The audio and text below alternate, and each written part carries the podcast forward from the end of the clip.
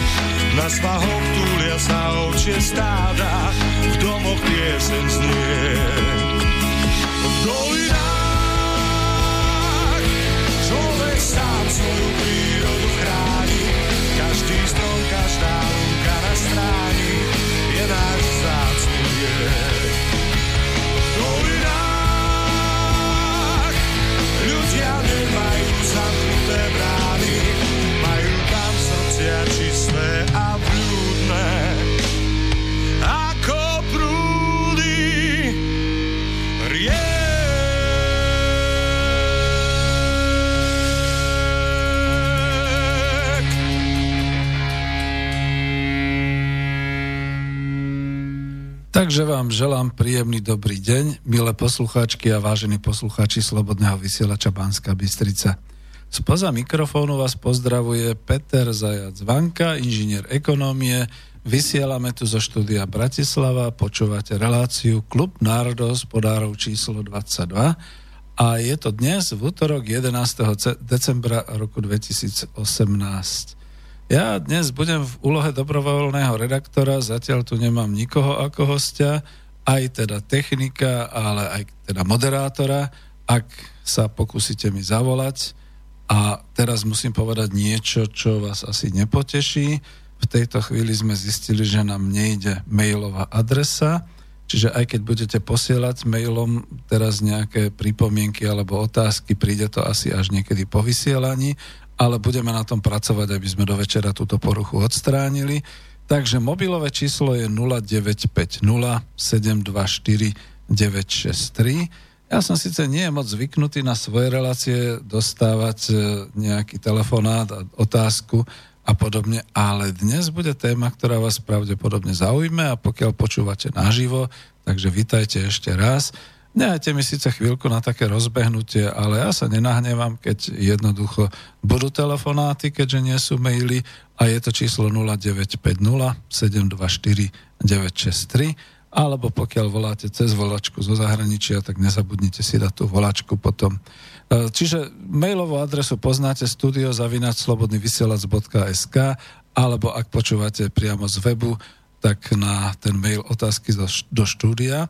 Len vravím, že niečo sa dialo zase na trase, ja to tu nemám, ale našťastie ešte pred reláciou som si zo pár e, príspevkov a otázok stiahol, takže budem mať o čom vysielať. Pôvodnou témou dnešnej relácie malo byť niečo úplne iné a jak sa hovorí, budem parafrázovať trošku ironicky, že pán Boh mieni, ale slovenská vláda a parlament, ktorí stoja vyššie od pána Boha, menia. Hlavnou témou teda mal byť štátny rozpočet Slovenskej republiky na rok 2019 a ako sa nám tak nejak finančne darí a nedarí, pretože tu boli také tie provokačné reči, že nikdy sa nám tak dobre neviedlo ako teraz, s čím teda eh, minimálne 95% eh, občanov Slovenska nesúhlasí.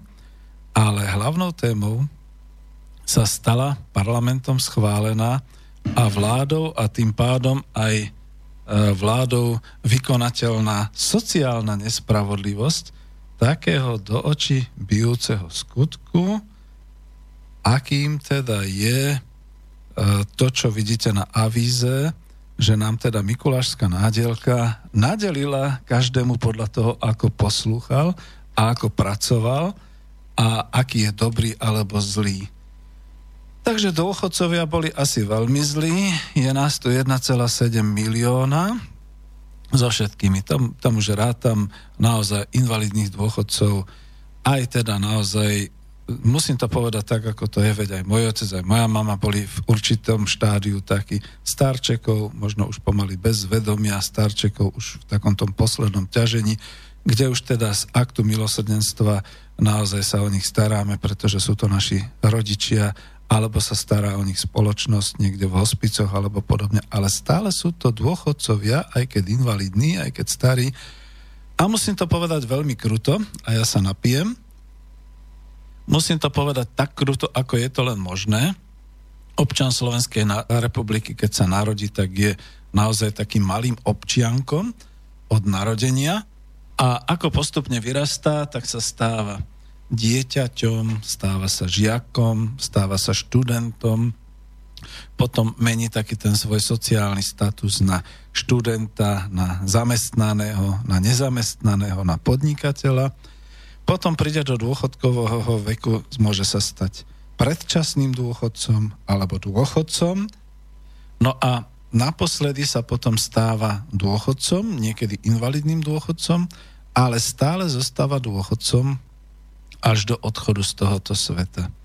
Mám tu skúsenosť, pretože odišli mi už obidvaja rodičia a ja viem, čo to znamená, keď povedzme matka, mama odišla začiatkom februára roku 2002 a ja som vlastne musel ešte aj odhlasovať za ten mesiac február na ňu penziu. To, to sú veľmi bolestivé veci a dotkli sa ma, ale takýto je život, takáto je tá životná dráha. To znamená, v tej chvíli, keď už človek nežije, už mu penzia nepatrí. Takže takto, možno nejaká pozostalosť na medzi manželmi a takýmito všelijakými vecami. To isté sa mi stalo u otca. Otec dokonca zomrel 27. júla a to už mal dávno penziu vyplatenú a ja som mal povinnosť tú penziu v podstate s dňom nejak adekvátne to odpočítali vrátiť štátu, pretože otec už nežil, už nebol poberateľom penzie. No ale nás 1,7 milióna penzistov Slovenskej republiky, nás teda Mikuláš odmedil veľmi bohato a veľmi štedro, tak ako už tradične na tieto uh, sviatky Mikulášske býva, tak znova vzhľadom k tomu, že sa máme dobre a nikdy sme sa nemali lepšie, nám pridelil zvýšenie dôchodkov od 1. januára roku 2019 tak od tých 8, 9, 11, tak nejako tých eur. A človek sa poteší, lebo ja vám to priamo poviem, než sa ešte rozbehne celá relácia. Ak mám pretože som vstupoval do predčasného dôchodku, pretože som nechcel byť nezamestnaný, tak som vstúpil do predčasného dôchodku. To pre mňa znamenalo zníženie aspoň, neviem, o 14 alebo koľko percent svojho riadneho dôchodku. Takže mi to vypočítali na nejakú sumu, postupne sa teda zvyšuje cez tieto roky. Už som dosiahol až 372 eur aj 60 centov a ja sa naozaj teším, keď sa mi zvýši môj dôchodok o 9 centov a som povďačný tejto spoločnosti a tejto vláde, že bezprácne a bez všetkého dostanem každý mesiac o 9, 9 centov, 9 eur viac. Dostal som takisto Vianočný príspevok už teraz v decembri, čo som vďačný hlavne pracovníkom sociálnej poisťovne, že to všetko postihali a porobili tak, aby aj pod menom Z, čiže som na konci ABCD, čiže hádam už aj predo mnou všetci dostali, sme si ten vianočný dôchodok mohli užiť, tých 69 eur 60 v mojom prípade, niekto má viac, niekto má ešte dokonca menej. A môžeme ísť teda do obchodov, bude ešte strieborná, bude zlatá nedela a budeme nakupovať našim deťom, našim vnúčikom, našim najmilším nejaké darčeky a prispejeme tak k tvorbe hrumá, hrubého domáceho dôchodku v tej kolónke spotreba, spotreba domácnosti. Čiže to je úplne nádherné. Naozaj som hrdý na to, že som občan Slovenskej republiky a môžem takto prispievať k rastu našej ekonomiky. No ale čo sa nestalo? Prečo hovoríme potom o sociálnej nespravodlivosti? Tam hore vo, v avíze máte takéhoto Santa Clausa, takéhoto Mikuláša. Dolu máte ten dôchodcovský miešok s tými 9 eurami a tak trošku bokom máte potom taký iný mešisko, naozaj taký, ako je v tých ľudových rozprávkach, že keď človek je dobrý a skutočne kvalitný a pracant a podobne, tak je odmenený tým zlatom, tými zlatými dukátmi.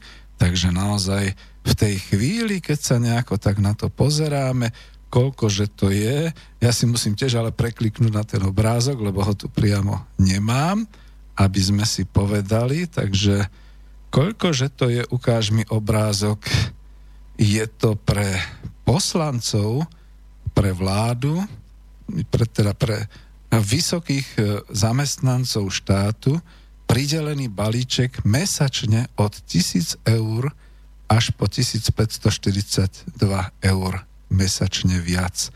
Čiže oni budú dostávať každý mesiac na budúci rok o to, čo majú, plus ešte o 1000 eur viac až o 1542 eur viac mesačne.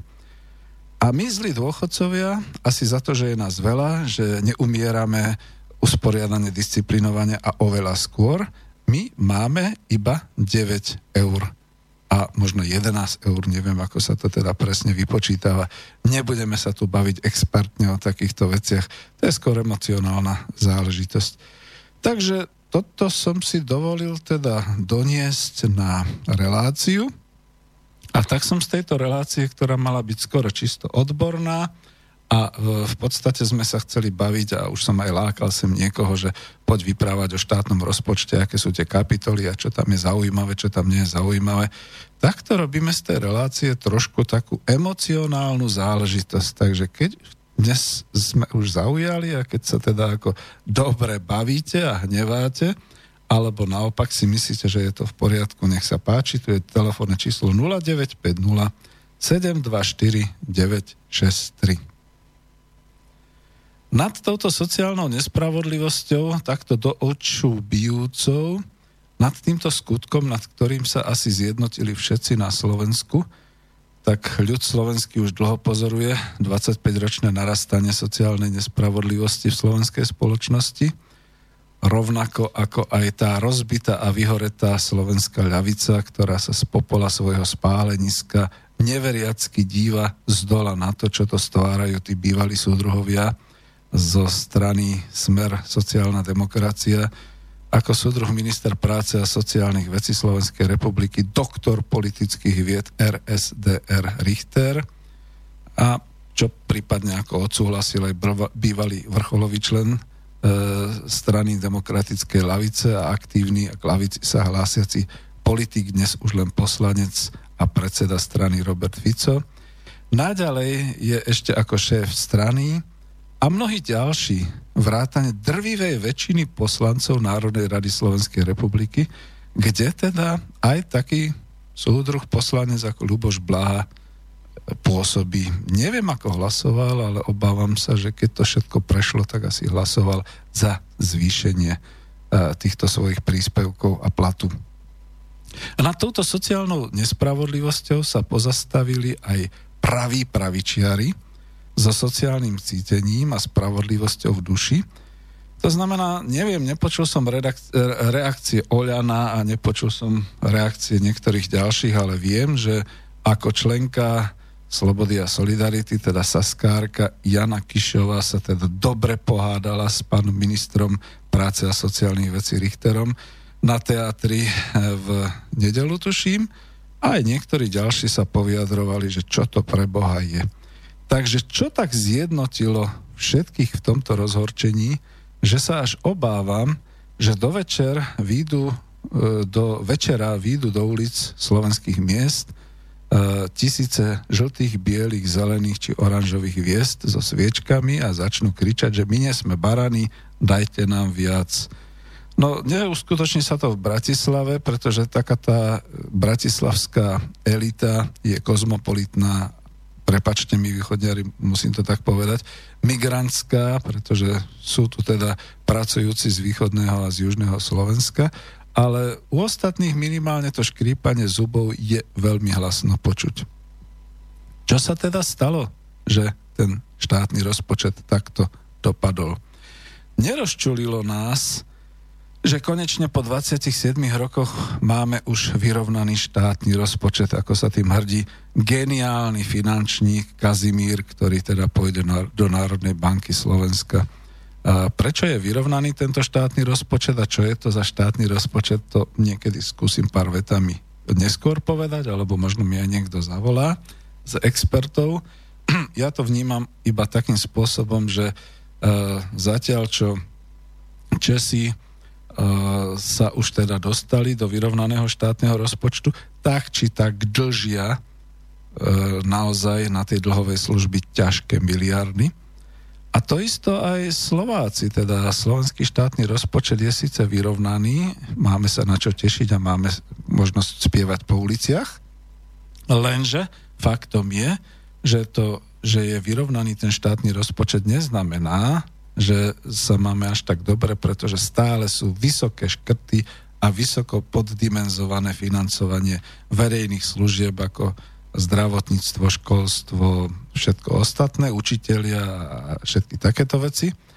A jediné, čo teda je, a čo som si teda trúfol ešte predtým pozrieť a škrtnúť, že stal sa nejaký taký zázrak, to zrejme bola hádka v rámci koalície, že teda e, ten náklad, ktorý mal byť v priebehu ďalších rokov, to 1,6 miliardy e, eur na tie repasované stíhačky americkej armády pre našu armádu NATO, tak tie sa nakoniec neodsúhlasili, aj keď teda kontrakt je už hotový a tuším aj podpísaný. Jednoducho banka nedala peniaze. Tak toto býva, ja som to v obchodnom svete zažil, s tým sa nič nenarobí. To je veľmi dobré. Po druhé, nie sme rozčulení preto, že sú v tom štátnom rozpočte kapitoly, ktoré by sme my inak zostavovali, lebo každý si chce uhriať tú svoju polievočku, je to jasné, ale to bude niekedy o tom inokedy, pretože to bolo aj pôvodne, že teda o tomto sa budeme baviť. Dnes sme naštvaní preto, že ešte stále ten štátny rozpočet a najmä príjmy do neho vyplňame iba my a najmä my, občania Slovenskej republiky, a to odvodmi a daňami a svojou spotrebou, teda míňaním domácnosti a nákupmi, skutočne svojimi odvodami do všetkých tých e, zdravotnícky fond, e, sociálny fond, dôchodkový fond a všetky takéto veci, nakoniec aj tie dane. A svojimi poplatkami a teda tým tvoríme vlastne ten domáci produkt, ktorí si už ale napríklad prisvojujú cudzie investorské podniky na Slovensku, lebo sa mi páčila taká veta nejakého, niekto to argumentoval s poslancov Národnej rady, že je to pre slovenské podniky a slovenské podniky nám tu vytvárajú ten HDP. Ako nie je pravda, pretože keď sa pozrete do obchodného registra Slovenskej republiky, väčšinou uvidíte, že áno, manažérom ešte je Slovák, to je všetko v poriadku, ale ten vkladateľ a ten zakladateľ a ten, ktorý teda financuje, to je väčšinou naozaj cudzí investor, cudzí kapitál, ale aj v tých menších e, súkromných firmách. Takže vlastne, pokiaľ Slovač vytvorí určitú produkciu, kedy si sa to naozaj volalo skôr ten hrubý domáci produkt a, a, a niečo takého, tak tá nadprodukcia, ktorá vzniká pri tom, že teda to, čo vložím a to, čo potom vlastne v podstate výjde z výroby a je predané, to je ten zisk tá určitá nadprodukcia, tak tá, tu si zahraniční investori, ale aj domáci podnikatelia vezmu k sebe, neradi to púšťajú ani do účtu štátneho rozpočtu. A tie naše odvody a dane sú samozrejme ako skasírovateľné, čiže za to platíme. Ale čo nás najviac podráždilo, to nás podráždilo to, ako býka červené súkno, to provokatívne zvýšenie platov poslancov Národnej rady Slovenskej republiky a ústavných činiteľov, teda vlády, až na trojnásobok, pretože podľa výhovoriek a informácií už pár rokov mali chudáčkovia platy zmrazené, a mimochodom to zmrazenie bolo od roku 2011 som niekde čítal, počul. Ja neviem, ja, mňa sa to netýka, ja som taký plat nedostával, tak nemôžem byť rozčulený, že som mal zmrazený plat. Ale on ten Robert Fico má skutočne asi dar od Boha myslieť niečo veľmi dobre a potom proti sebe postaviť celý národ. Takže to je presne toto. Dobre ľudia by sa vyrovnali aj s tým, že dobre, tak teda naďalej bude platiť automat odchodu do dôchodku, čiže naďalej budú pribúdať mesiace aj tým, ktorí práve tohto roku dovršili 62 rokov a musia si ešte počkať tých 200 dní a potom ešte viac a ešte viac a podobne. Aj to môže naštvať človeka. Môže naštvať človeka, povedzme naozaj, aj to, že sa zase dáva menej, aj keď sa zvyšuje niečo do vzdelávania, do zdravotníctva, do školstva, do všelijakých týchto služieb a podobne ale to, že potom niekto príde a zvýši si trojnásobne ako na trojnásobok, ako teda taký ten e, príspevok toho platu, tak to, to človeka naserie. Áno, ja to hovorím kľudne a môžete dobehnúť všetci a môžete ako ma tu hneď, že som extrémista a neviem čo iný, ale som rozhnevaný starší muž a to naserie. Takéto niečo, keď sa robí. Že sa nečudujte, že ľudia budú chodiť so zoťatými pestiami po uliciach a budú sa mračiť až krípať zubami a budú sa hnevať. Takže ako by to nestačilo, doplnkom k tomuto nadrzovku schválenému balíčku pre zamestnancov štátu, teda pre poslancov a vlády, je hneď vedľa chválenkárstvo naozaj o tom, ako sa vláda stará o dôchodcov, ako sa teda zvyšuje tá penzia pre každého z, penzi, z penzistov vo výške od 9 eur, teda slovom 9 eur mesačne. A to e, vzhľadom k tomu, že teda naviac nemáme, alebo že sme sa takto dohodli, že takto to budeme zvyšovať. A jednota dôchodcov nedokázala, aj keď má 1 700 tisíc členov, trestnúť do stola a povedať, tak nevážený tak keď zvyšujete, tak zvyšujete aj nám a poriadne. Jakých 9 eur? No tak aspoň o 90 eur, aj keď aj to sú smiešne sumy samozrejme mesačne a tak ďalej. Že prečo? Lebo naviac nemáme? Lebo iné je, to by vám okamžite nejaký ten financ ekonom spočítal, že iné je, keď sa spočíta 1 700 tisíc dôchodcov krát 9 eur, krát 12 krát v roku a to už je nejaká suma. A je to iné, ako keď sa do, zhruba do 200 platov, lebo koľko je tých poslancov a plus teda členov vlády a ministrov a tak ďalej, keď sa im spočíta o 1000 až 1500 viac a zdvihne sa im to 12 krát v roku a bude sa to opakovať v ďalšom roku, aj v ďalšom roku a tak ďalej. Lenže výzva, financi, sociálna spravodlivosť sa nemeria na haliere ani na centy. Sociálna spravodlivosť je o pomeroch o prístupe a o absolútnych číslach k jednotlivcom. Jeden dôchodca vo výške minimálneho dôchodku, čo je tuším 290 eur, plus 9 eur, je niečo iné ako jeden poslanec, ktorý už dneska má nejaký plat, e, pozriem sa potom, ale len to tak trestnem, nejakých 1819 a pridá sa mu ešte tisícka a niečo navyše. To je ako provokácia na vyvolanie násilnosti po uliciach, kde teda asi ten najlepší dôvod je, že ľud si povie, keď to s nami takto vláda myslí, tak my to s ňou budeme mysleť takto. Že čo to pre Boha postvárali? No, tak je to všetko o tých peniazoch.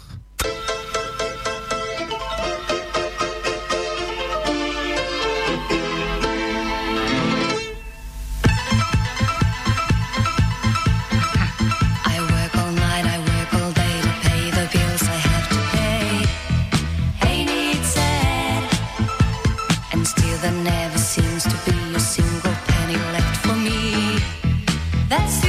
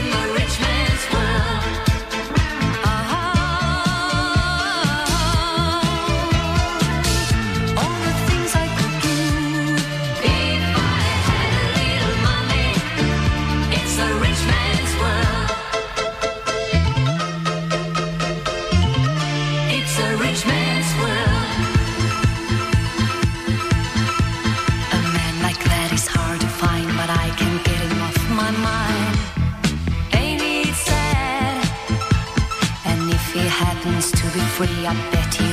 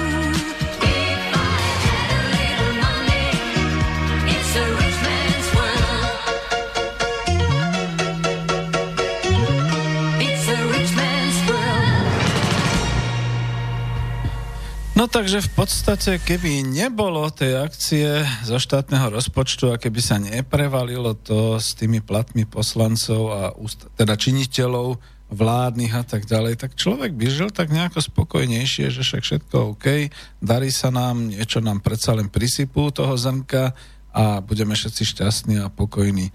Veď práve preto povedzme stále ešte vysielam aj sám, pretože my sme už mali takú poradu ako spolok národohospodárov, kde sme si rozoberali také určité témy ako polnohospodárstvo, priemyselná výroba, medzinárodná spolupráca, medzinárodný obchod a povedzme aj teda naše možnosti výroby, podniky a všetky takéto veci. Ale toto človeka zase zaskočilo.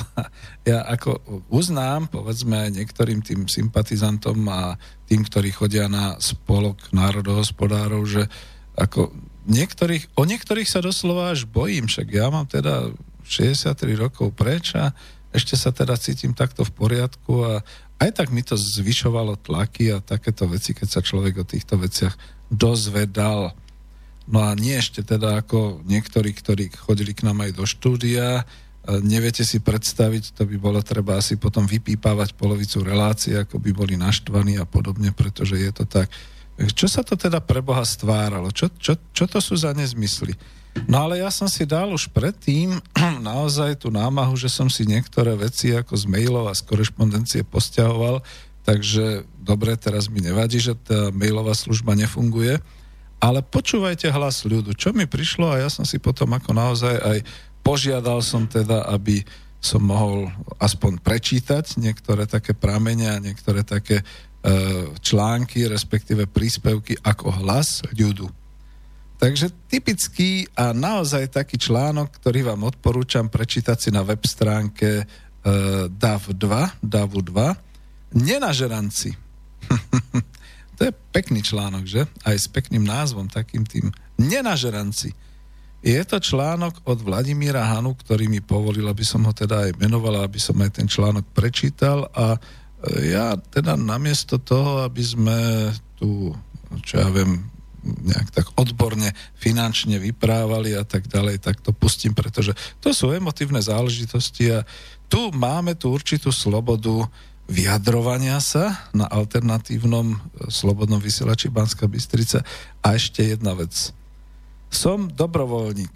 Keby som venoval čo len tretinu svojho času tým, že teraz budem pochodovať po štatistikách, po finančnom úrade a zháňať materiály a poprosiť a behať po politických stranách, veď ako dajte nám, alebo po, po, pošlite mi, alebo nájdem si to, ako nejaký múdry teraz zase zavolá, že však si to nájde na webovskej stránke ministerstva financí a podobne. Je to už tam? Nie som si istý, že či to doteraz bolo, ale všetkým odporúčam, tak si to pekne otvorte. Nemusíte tomu až tak rozumieť, ale aspoň budete vedieť čítať určité tituly toho štátneho rozpočtu, tie príjmy, tie výdaje, ktoré sú tam a jednoducho si to môžeme potom ďalej rozoberať. To bude téma určite, kde tu ešte so pár ekonomov po mne príde a budú takéto veci riešiť. No ale tento článok od pána Hanu nenažeranci. Citujem. Nie je to tak dávno, čo námestia boli plné nespokojných ľudí, ktorí protestovali proti koaličným politikom, čím im vyjadrili svoju nedôveru. Chvíľu to vyzeralo, že koalícia mala strach, preto došlo aj k nejakým tým zmenám v dôležitých funkciách. No, bolo to len také zdanie a ako som písal v inom článku, politici nič nepochopili a namiesto toho, aby si vstúpili do svedomia a začali pracovať v prospech občanov, čo by malo byť aj ich poslaním, idú si zvyšovať platy. Tieto sa od budúceho roka majú zvýšiť ako poslancom, tak aj ministrom či prezidentovi. Zdá sa mi to arogantné zvyšovať plat v období, keď politici majú veľmi nízku dôveru občanov. Komentujem toto, zdôrazňujem, pretože to sú všetko veci, ktoré vás naštú a pretavte si to do rodín, do kolektívov pracovných, keď niekto si teda na úkor ostatných zvýši a ten druhý, ten tomu ako v podstate zatiaľ ako tých prémií nepridajú, alebo v domácnosti, že teda Jankovi dám viac a tebe Marienka nedám, pretože ty si neumývala dobre riady. Alebo ako? Tak nejak?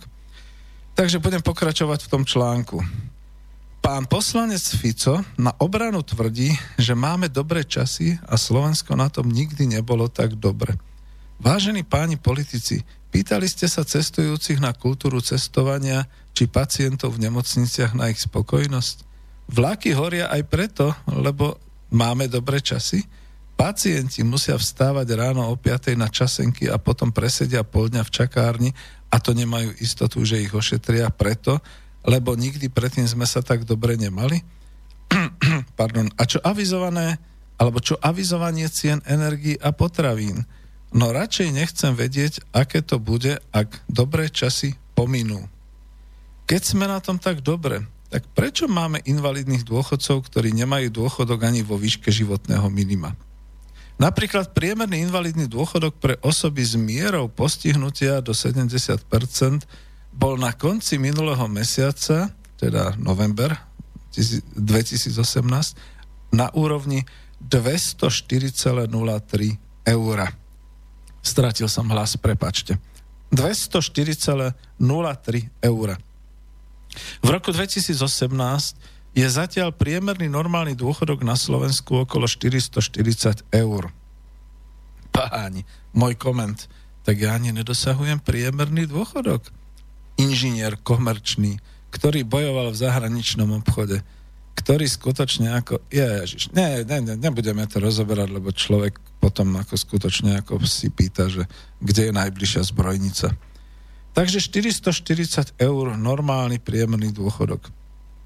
Ak by z tejto sumy mal využiť napríklad nemenovaný minister práce, a ja ho zase pomenujem, je to doktor politických vied Richter, tak by veľmi rýchlo musel meniť svoj šatník.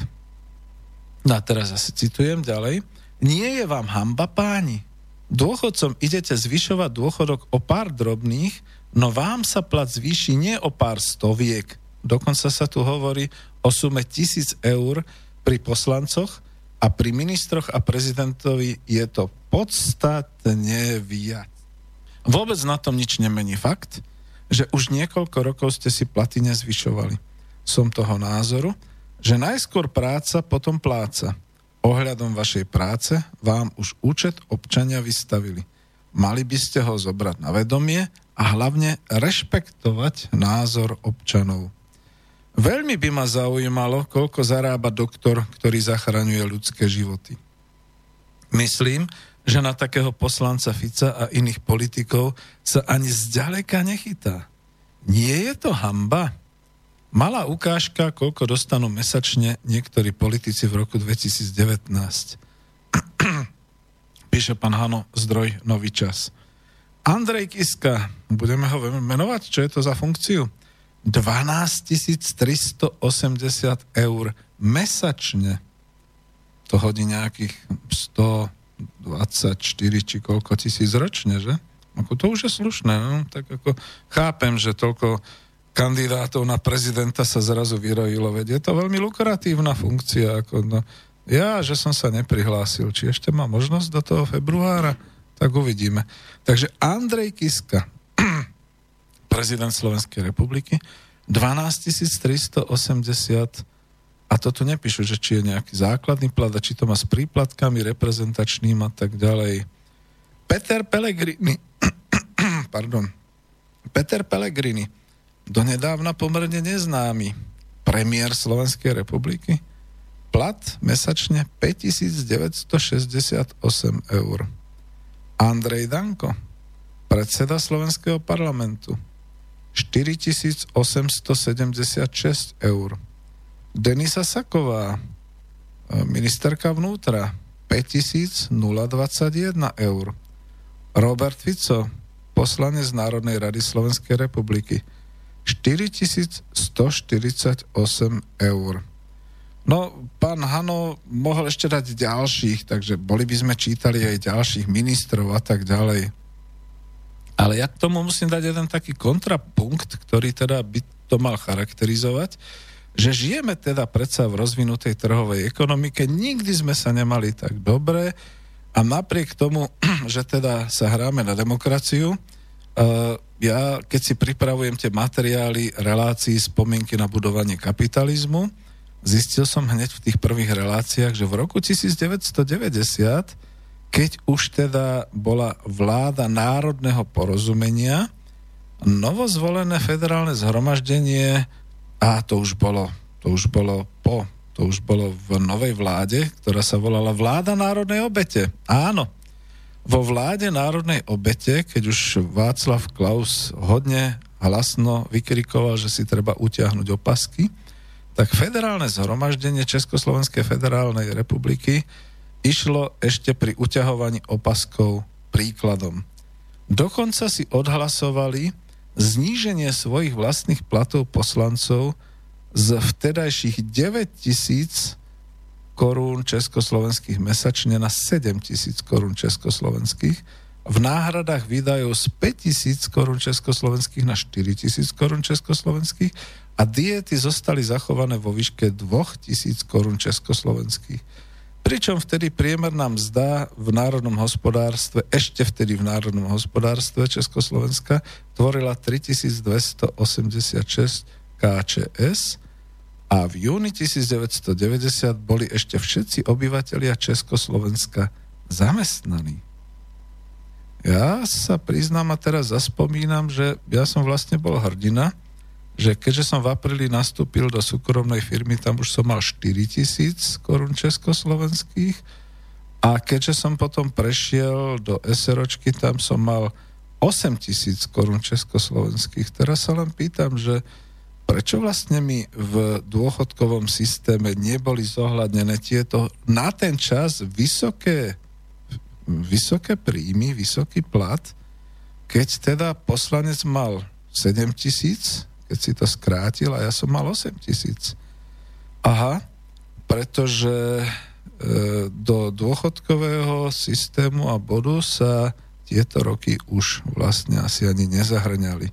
Len tých posledných 30 rokov. No ako tak som mal smolu, no takže zarábal som na koho? Neviem. No, nevoláte?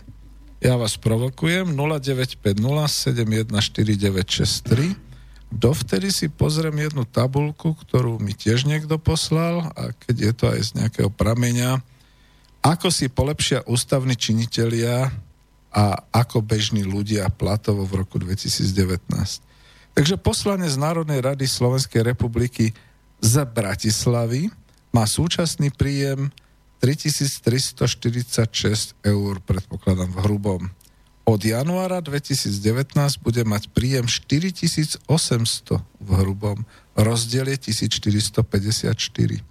Že som sa ja nedal na nejakú politickú stranu a nevstúpil som do toho parlamentu. To si dnes hovorí asi 5,5 milióna občanov. Poslanec Národnej rady Slovenskej republiky žijúci mimo Bratislavy má súčasný príjem 3576 eur, a od januára 2019 bude mať príjem 5100 eur mesačne v hrubom. Rozdiel bude 1524 eur. A dúfam, že už sanitky nehúkajú, že nepotrebujete kvôli dýchaniu a kvôli zástave srdca a kvôli zvýšenému tlaku nejaké, ne, nejakú pomoc, pretože to sú neuveriteľné veci. Minister vlády Slovenskej republiky má súčasný príjem 2895 eur v hrubom. No pán Richter, to nie je moc, že? Hm, to ste si mohli nejak vylepšiť. Od januára 2019 bude mať príjem 4500 eur, rozdiel 1605 eur. Zodpovedná práca. A najmä taká riziková, keď budú predčasné voľby, tak ako za prvé nebude to už potom vyplácané celý rok a za druhé bude treba, aby dostali aj nejaké odstupné, nejaký zlatý padák. Prezident má súčasný príjem 9172. Od januára 2007, 2019 bude mať príjem 13 328. Rozdiel až 4156 eur. No chápem ho. Keď bude musieť opustiť prezidentský palác a dostane odstupné, ale prezidenti dostávajú ešte aj do životnú apanáš. Tak ako to je vlastne, že odstupné a apanáš a podobne? Vedel by to niekto vysvetliť z takých tých mzdových a sociálnych kruhov?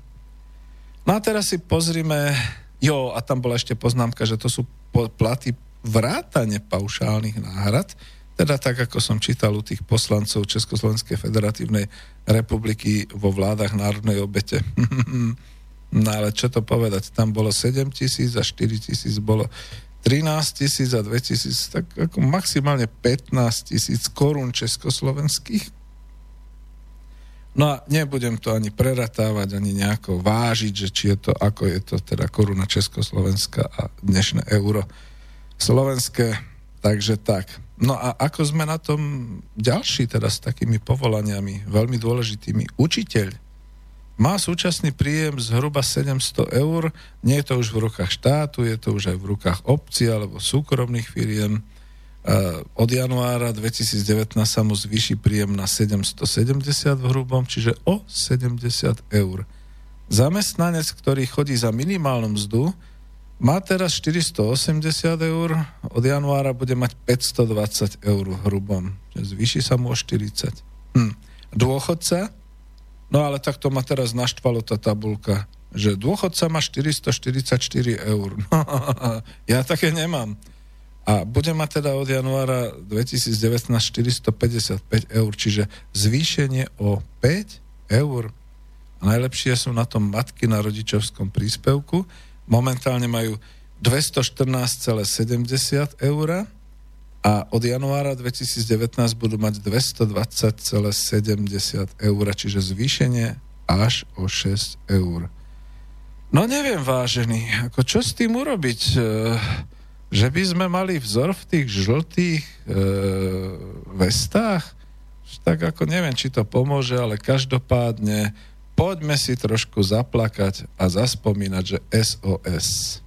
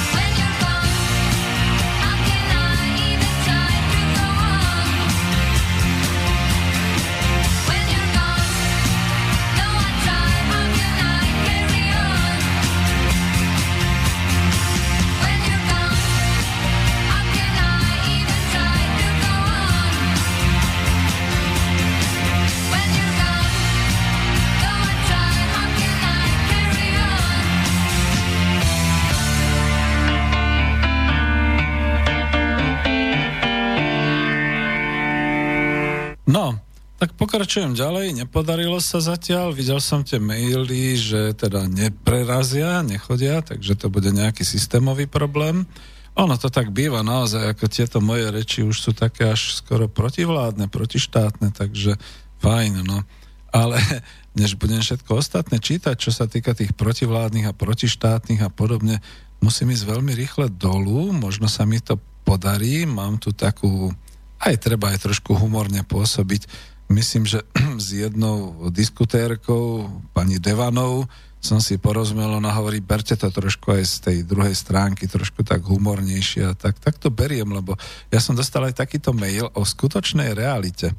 Je to v češtine a ja ľúbim čítať po česky, pretože v podstate som sa narodil tak, že mám ešte v sebe tú československú jazykovú kultúru. Takže čítam ten mail. Dnes ráno jsem sedel na lavičce vedle bezdomovce. Zeptal jsem se ho, proč takhle skončil na lavičce jako bezdomovec. On řekl, do minulého týdna jsem měl všechno.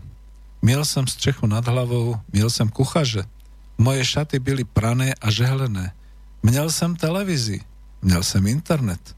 Chodil jsem i do posilovny, do bazénu, do knihovny, do školy, pokud jsem chtěl. A měl jsem i lékařskou péči. Zeptal jsem se ho, na co se stalo? Drogy? Alkohol? Rozvod? O ne, nic takového, řek. Pustili mě z vězení.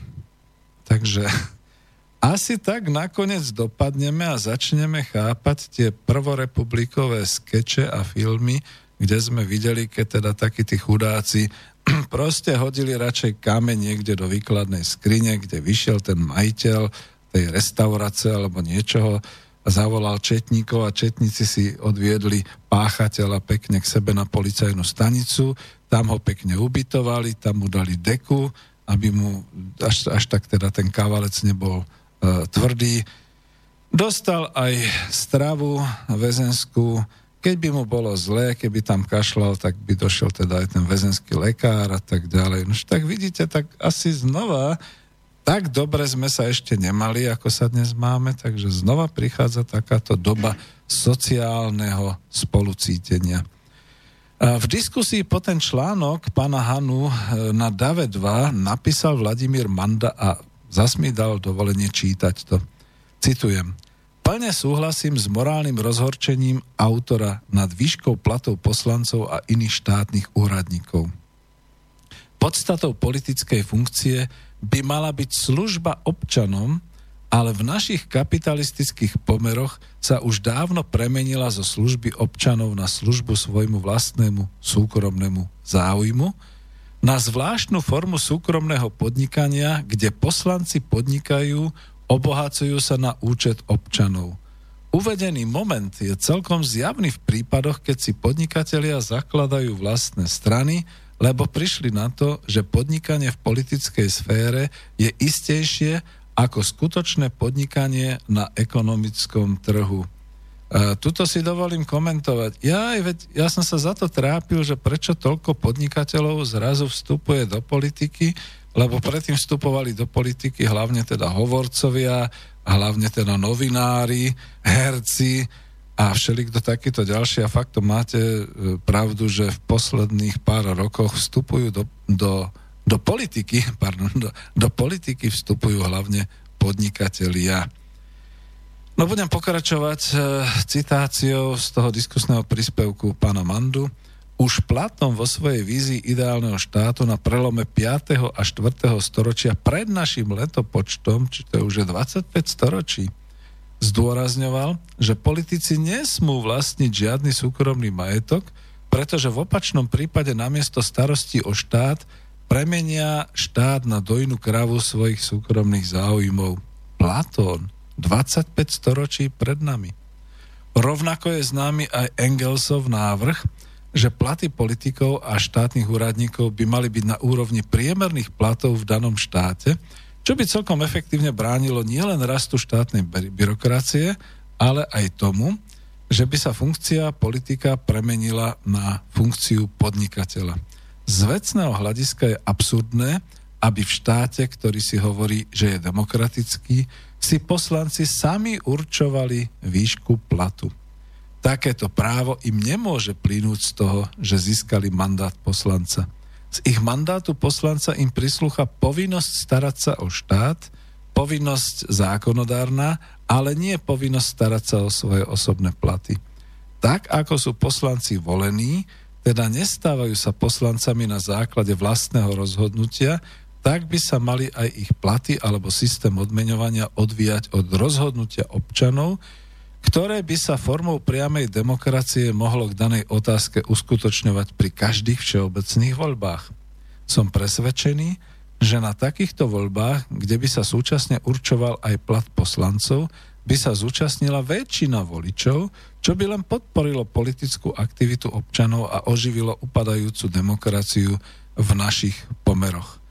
Toľko teda e, pán Manda v diskusnom príspevku a ja k tomu len pripojím sveta pravda, určite všetci e, s tým súhlasíte, že zaprvé zdvihlo by to aj účasť na voľbách, pretože my by sme vedeli, že okrem toho, že chceme teda ako voliť e, povedzme niekoho, koho chceme, zároveň mu vieme aj voliť a bude to všetko výsledok toho referenda alebo hlasovania, že mu budeme voliť teda aj nejaký ten plat, pretože ten sa sklada z našich financií, z verejných prostriedkov. To nie je nejaké také. Ináč vôbec, keď už sme pri tejto problematike, tak ma zaujalo a je to také scestné, že v podstate teraz to prežívam a prežíval som to aj predtým. A človek, občan Slovenskej republiky, keď je nezamestnaný, musí predložiť hordu papierov svojmu budúcemu zamestnávateľovi, kde sa uchádza o prácu, ešte než tam vôbec vojde, už len pri prihláške, kvalifikáciu, prax, roky praxe, osobnú charakteristiku, koľko jazykov vie, čo všetko je zručný, že je zručný v takých a onakých softverových programoch, že je teda počítačovo gramotný, že má šoferský preukaz B alebo nejaké ďalšie D a E a podobne podľa, podľa toho, kam nastupuje. Psychologické skúšky, všelijaké takéto veci.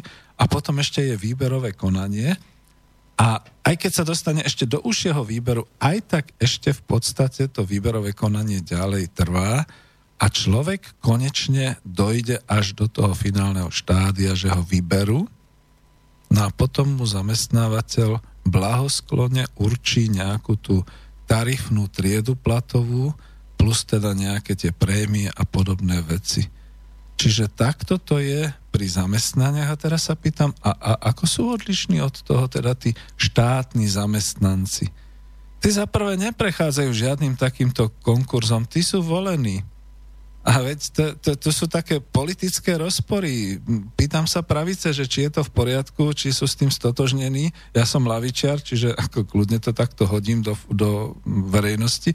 Ste pravičiari stotožnení s tým, že štátni zamestnanci, volení, tí najvyšší funkcionári a tak ďalej, s najvyššími platmi neprechádzajú žiadnym výberovým konaním, neprechádzajú žiadnym takým, že kvalifikácia dokazovanie praxe a všetkých takýchto vecí a vlastne v podstate sú volení. Veď možnosť voľby do štátno-zamestnaneckých e, funkcií, do týchto vysokých volených a podobne, Veď to je niečo socialistické, že? No, tak teraz ako dráždim, pretože my nesmieme voliť e, svojich manažérov, my nesmieme voliť vlastníkov akciových spoločností a, a, a, správnu rodu a šeličo, ale môžeme, respektíve demokracia je v tom, že volíme ministra. že volíme, a nie, volíme ministra, to nevolíme, ale volíme teda poslancov, volíme politických predstaviteľov a oni sa už potom medzi sebou dohodnú, kto čo čím bude a podobne. To je neuveriteľné. To je ako keby ste zvolili z 300 e, výborných fotbalistov tú najlepšiu jedenásku, oni sa potom dohodnú, vieš čo, ty budeš toto, ty budeš tam, ty budeš brankár, lebo ty toho moc nevieš, ty budeš toto, ty budeš tamto a tak ďalej. Videli ste také nezmysly v živote, aké nám tu predvádza naša demokracia na Slovensku? No, ešte je tu teda taká poznámka. Mm, jedna poznámka. Zavedenie maximálnej mzdy sa nejako nedotkne hromadenia bohatstva v rukách úzkej skupiny ľudí, pretože oni bohatnú zo zisku, čo nie je mzda. Mzda je spojená s uplatnením vlastnej pracovnej sily, zisk plyne bez práce z použitia kapitálu na nákup cudzej pracovnej sily a jej vykoristovania. Akoby odveci, ale on tam mal ešte pán Manda takú poznámku k nejakému ďalšiemu diskotérovi a ja som sa aj chytil presne aj kvôli tomu, čo som predtým hovoril, aj kvôli tomu, čo teraz vlastne chcem potvrdiť, že totiž to tu je ten rozdiel. Začal, čo pri podnikaní vlastník, majiteľ považuje mzdu, teda príjem toho zamestnanca za svoj náklad, on mu to nedáva zo zisku. On mu dáva iba e, nejaké peniaze ako cenu práce, čiže náklad. Čiže mzda je spojená skutočne s uplatnením vlastnej pracovnej sily, ale zisk, teda ten podnikateľský hospodársky výsledok, plyne vlastníkovi bez, tam je napísané bez práce, ale ja to poviem tak, že iba z použitia kapitálu, a to potom znamená, že my ako vlastníci štátu, ľud Slovenskej republiky a naša ekonomika a naše národné hospodárstvo, keď sa zostaví štátny rozpočet, až potom by sme mali rozmýšľať a mať právomoc dať týmto najvyšším predstaviteľom, e, teda poslancom a vláde, e, nejaké mzdy, aby mali nejaký príjem, my by sme to mali dať zo zásady, pretože v tomto prípade sú to, je to náklad, je to náklad štátu, na ktorý sa skladáme my všetci. To nie je nejaká manna nebeská, ktorá doplynula z nejakých e, alfa centauri a podobne, ktorý sa dá rozdeliť. Zatiaľ to teda naozaj tak všetko vyzerá a ako ekonóm tvrdo, ale jasne skonštatujem, že to vyzerá ako keby si určitá skupina politikov uzurpovala tú možnosť odmeňovať sa sami e, za seba, sami pre seba. A v tomto prípade konkrétne v decembri roku 2019 prekročili všetky mravné a morálne medze tým, že si prisúdili trojnásobok, pretože predtým dlho im nezvyšovali platy a tak ďalej naozaj urobili toľko pre to hospodárstvo Slovenskej republiky a pre tú ekonomiku, aby si zaslúžili takéto platy a takéto odmeny? Pán Hano potom ešte píše, áno, v mojom príspevku som riešil v prvom rade mzdu politikov, čo sa vzhľadom na mechanizmus mojho návrhu rozkošatilo na mzdy zamestnancov celkovo.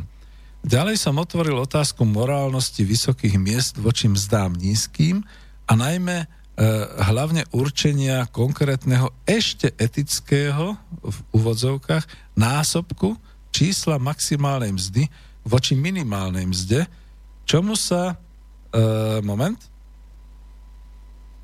nie, není to telefon, čomu sa e, kapitalizmus, kapitalizmus, to je nejaké nové slovo, ale bolo to v diskusii, veľmi cudne vyhýba.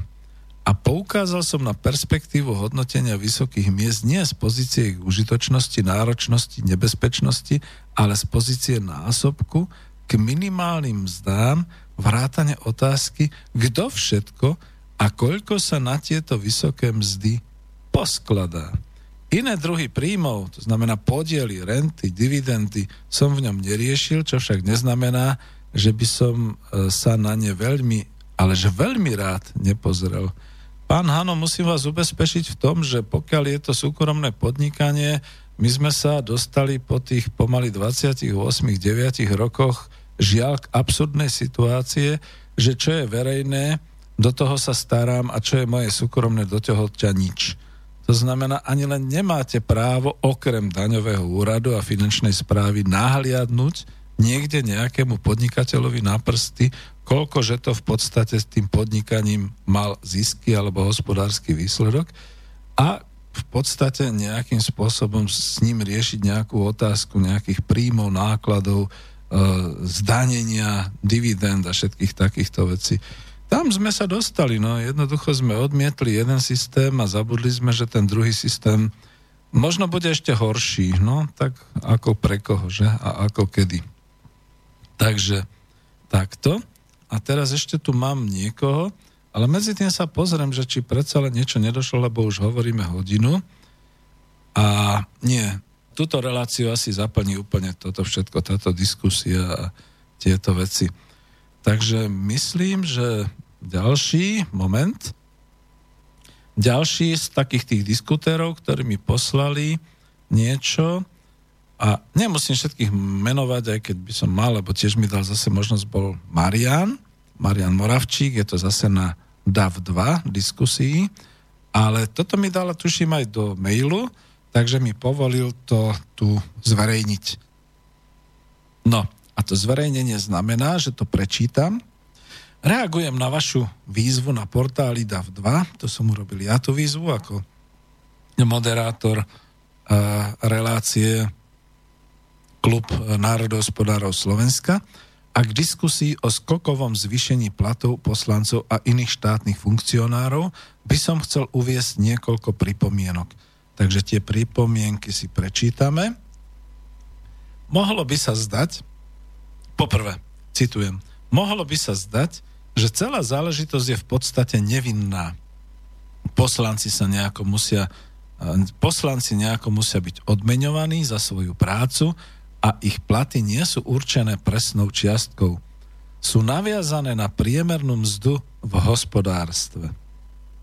Ale poslanci Národnej rady Slovenskej republiky zákonom stanovili, že to naviazanie bude kvantifikované faktorom trojnásobok. Tento zákon vyjadruje ich vôľu a oni sami majú z takéhoto zákona prospech neexistuje jasnejší príklad konfliktu záujmov. Konflikt záujmov je najdôležitejší bod, na ktorý je potrebné sa sústrediť pri eliminácii korupcie v štátnej a verejnej správe. Bez nulovej tolerancie konfliktu záujmov a bez pravidel, ktoré transparentné konflikty záujmov eliminujú, nie je možné korupciu zo štátnej správy odstrániť.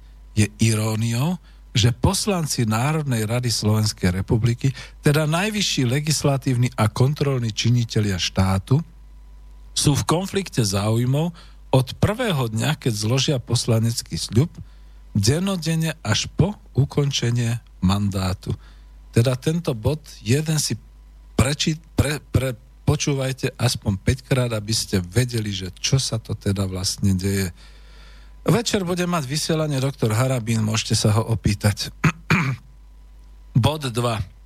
V Ústave Slovenskej republiky je v článku 2 napísané štátna moc pochádza od občanov, ktorí ju vykonávajú prostredníctvom svojich volených zástupcov alebo priamo. Národná rada Slovenskej republiky je najvyšší zákonodárny orgán a keďže by poslanci nemali sami sebe určovať platy, tu je konflikt záujmov, sú na to v súlade s ústavou oprávnení jedine občania a to priamo. Zákon o platových pomeroch niektorých ústavných činiteľov číslo 120 z roku 1993 zbierky zákonov by preto malo schvaľovať referendum. Toto je bod číslo 2 veľmi dôležitý. Ďakujem Marianovi, že naozaj takéto veci napísal a ja ich tu môžem citovať. A vidíte, ako keby sme boli predvídali, že nám jednoducho mailová služba nebude fungovať dnes. Takže čítam to z vášho mailu, ktorý som dostal na klub.národospodárov e, zavinač gmail.sk Tretí bod, ktorý píšete, Marian. Samotná výška platu poslancov je jedna vec, no druhou je súvislosť s kvalitou práce. Dnes majú všetci poslanci platy v rovnakej výške – ako keby odvádzali rovnako kvalitnú prácu. Vo všetkých pracovných pozíciách, kde sa očakáva takéto rovnostárske odmeňovanie, sa výška platu odvíja od minimálnych nutných kvalifikačných a osobnostných predpokladov, ktoré musí daný pracovník splniť. Ak niektorý zamestnanec odvádza viac práce a kvalitnejšie, zamestnávateľ to môže riešiť mimoriadnými odmenami a bonusmi – toto pri poslancoch neexistuje a ich platy sú nastavené ako keby boli všetci špičkovými odborníkmi a odvádzali maximálne kvalitnú prácu. Ale všetci vieme, že to zďaleka nie je pravda a že väčšina súčasných poslancov si svoje platy pravdepodobne nezaslúži. Pritom aj v pléne Národnej rady viackrát zaznelo, že kvalitní a skúsení manažéri nemajú motiváciu stať sa poslancami, lebo ako špičkoví manažéri sú schopní zarobiť aj niekoľkonásobne viac. Podotýkam v súkromnej oblasti. Vieme si predstaviť, alebo viem si predstaviť, ako kontroverzný podnet do diskusie, že ústavní činitelia by nemali pevne stanovený plat – ale dostávali by náhradu svojej mzdy podľa posledného vykonávaného zamestnania alebo funkcie. S úctou Marian Moravčík. V tomto treťom bode s vami vyslovene a, a 100% súhlasím. Veď keď nevieme pomerovať a keď nevieme vlastne určiť výkonnosť politika ani v Národnej rade, ale ani ministra a tak ďalej, a keď vieme, že e, jeho zvolenie a jeho dosadenie do funkcie ministra a podobne, teda štátneho zamestnanca najvyššieho rangu prezidenta, je e, na základe teda nejakého toho demokratického e, procesu a schváľovania a zvolenia a tak ďalej, tak mu dajme takú mzdu, akú naposledy e, vykonával vo svojom zamestnaní alebo takú funkciu. Viete, ono by to potom skutočne úplne ináč vyzeralo s tými voľbami a s tým hrnutím sa do politiky a s týmto všetkým, lebo naozaj sme si to tak úplne, ale úplne zmenili a zhodili. Takže asi takto to vyzerá a no skúsme ešte nejakú ďalšiu peňažnú pesničku a potom pôjdeme ďalej. Freeze! I'm Ma Baker. Put your hands in the air. Give me all your money. This is the story of my baker, the meanest cat from old Chicago town.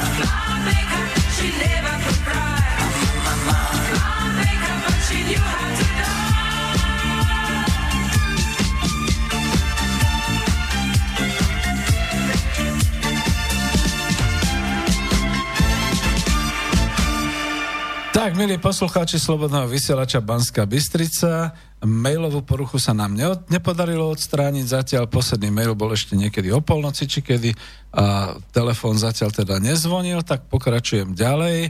V tejto mojej agende, ktorá sa vlastne volá Klub národohospodárov číslo 22 s neskutočnou témou Mikulášská nádielka peňazí zo štátneho rozpočtu pre dôchodcov a pre vysokých štátnych funkcionárov a pre poslancov Národnej rody Slovenskej republiky.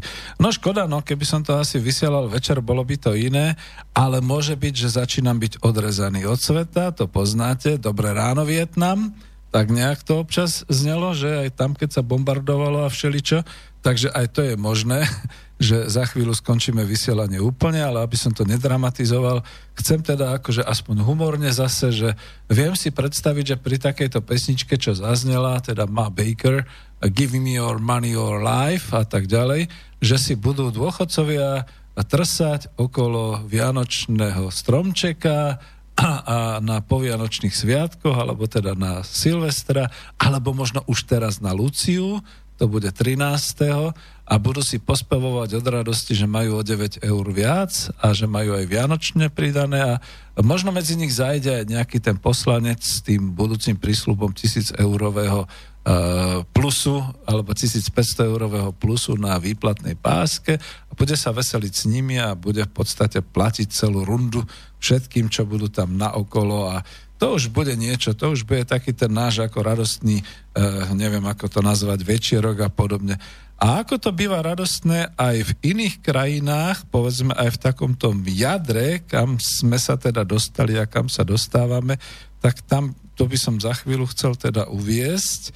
Uh, ja to teda tak poviem, že všetci sme sa a dokonca celý rok 2018 zaoberali tým, že chceme do jadra. Dokonca si pamätáte, že prezident Francúzskej republiky Macron bol na Slovensku a vlastne hovoril, veď vy už ste v tom jadre, veď ako čo, čo tu blbnete, však akože vy ste už naši, vy už ste v jadre, veď ako my už vás tak bereme. Teraz je tá otázka tak trošku opačne postavená. Chceme my ísť do toho jadra Európy, do takéhoto jadra Európy, kde Británia sa trhá a sú s tým okolo toho škandály a chcú, nechcú a už si spočítavajú straty a všelijaké takéto a stále sa hovorí, že keď nie je všetko dohodnuté, nie je nič dohodnuté a teraz to schváľovanie a takéto veci. Chceme ísť do takéhoto jadra Európy, ktoré je teda Nemecko, kde teda už naozaj aj v tých detektívkach, v tých kriminálkach v podstate akože, e, či už kriminálnici alebo aj kriminalisti sú nenemeckého pôvodu, poviem to takto škaredo, ako Gerkán a podobne, to je to minimum. A chceme ísť do takého jadra, ktoré sa práve teraz preukazuje E, napríklad v Paríži vo Francúzsku, kde teda skutočne sa rozbijajú výklady, prevracajú a zapalujú auta, ľud sa búri, je tam okolo 1500 ľudí zatknutých a tie násilnosti a tie rebélie sú teda pod hnutím žltých hviezd a a ako všetci komentátori sa na to vrhli, že čo to je a prečo to je a podobne. A ja som sa ale nejak tak z nejakých iných správ, ako u nás dávajú, dozvedel, že v podstate napríklad v Paríži má až 70% tam registrovaných obyvateľov nárok na sociálne bývanie, aj keď ho nemajú. Lebo sú tak chudobní v Paríži. Áno, tam, kam chodia naši mladí maturanti oslavovať svoje maturitné večierky. Áno, tam, kam s radosťou chodia naši mladomanželia na svadobnú cestu alebo na svadobnú noc alebo podobne tá Paríž, ktorá je pre nás teda naozaj takým tým synonymom tej krásy a toho veľkého bohatstva francúzského a toho všetkého. A oni sú pritom bohatí, len človek ako tak naozaj nevie. Neviem, či sa mi to podarí. Skúsim dať potom reakciu, čo na to Macron hovorí v súčasnosti, už po tých rebéliách a potom všetkom, čo bolo. Držte mi palce, pretože naozaj sa to nedalo cez mailovú službu, asi vedeli prečo, a ja to pustím takto zo zvuku, ktorý mi tu zostal, takže idem to skúsiť a uvidíme, či to bude vôbec počuť. Ja si to sám tiež budem kontrolovať. Je to úryvok z televízneho prejavu e, Macrona, prezidenta Francúzskej republiky, Emanuela Macrona, ktorý teda dával, je široko na YouTube prekladaný do angličtiny, do všetkých ostatných jazykov, s výnimkou slovenčiny, pretože Slovensko nemá záujem o to, ako sa to tam deje, ako to je. V našich mass médiách sa o tom nedozviete, ale klobúk dolu, aj keď sa to už viac nikde nikdy neuverejnilo, bol záznam, ktorý som si stihol zachytiť z ČT24 z Českej televízii, keď teda komentátor dosť teda takým vzrušeným hlasom prekladateľ, veľmi dobrý prekladateľ, simultáne prekladal to, čo to vlastne ten Emmanuel Macron ako prezident Francúzskej republiky hovorí k národu v tom čase. A pretože to bolo dlhé, bolo to nejakých 12-13 minút, ja som si zobral len ten podstatný úryvok, ktorý bude aj pre nás. Uvidíme, ako to bude zvykovo eh, možné si vypočuť. Takže to skúsime. Hněv je hlubší. Cítím ho v mnoha ohledech jako oprávněný. Může být ale zároveň naší šancí, příležitostí. Zaměstnaný pár každý den vstává, dlouho pracuje a na konci měsíce nemají peníze. Svobodné matky nemají dostatek prostředků, aby se nechali pohlídat děti a tak nemohou pracovat, ztrácí naději. Viděl jsem takovéto odvážné ženy, které se nacházejí ve stavu tísně na konci každého měsíce. Stejně jako skromní důchodci, kteří přispívali celý život a nyní trpí nedostatkem jak oni, tak jejich příbuzní. Dále zde máme ty nejzranitelnější osoby, handicapované, jejich pozice ve společnosti nebyla ještě etablována. Tato tíseň se nedatuje ze včerejška. Nicméně my jsme se k tomu postavili trochu zbabile a zvykli jsme si na to. Všechno se to dělo, jako kdyby byli zapomenuti, smazáni. Jedná se o 40 let rozhořčenosti pracovníků, lidí z měst, z venkova.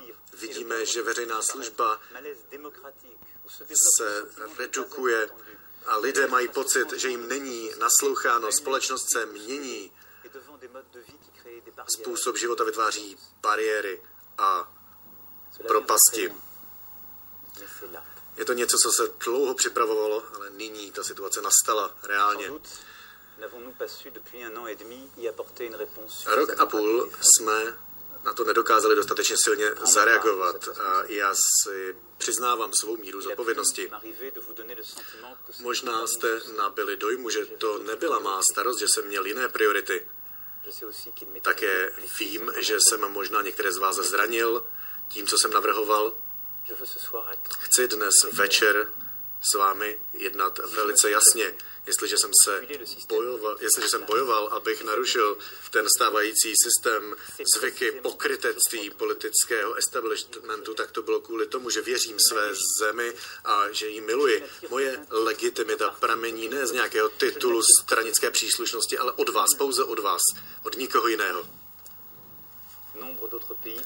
Mnoho jiných zemí prožívá tuto těžkost bytí jako my ale já pevně věřím, že můžeme nalézt cestu, abychom se z této situace společně dostali. Přeji si to pro Francii, protože to naše poslání během historie otevírat cesty, které nebyly předtím proskoumány pro nás, pro svět. Chci to pro nás všechny, pro francouze. Protože národ, který se rozděluje v takovém okamžiku a nerespektuje své zákony a přátelství, které má slučovat, je národ, který směřuje k zániku. A já to také chci, protože je to přesně v době krize, kdy jsem před vámi stanul se svou kandidaturou, abych slučoval a budoval a nechci na tento závazek a potřebu nezbytnost zapomenout.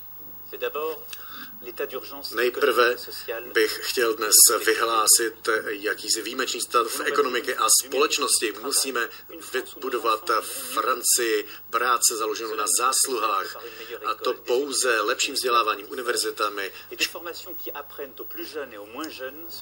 učňovským vzděláváním, tak aby mladí lidé mohli lépe žít a pracovat. Investice do národa, do škol a do vzdělávání je něco, co je realitou. Musíme žít důstojně z výsledku své práce. a zde jsme postupovali příliš pomalu. Chci zaintervenovat velice rychle a konkrétně v této oblasti.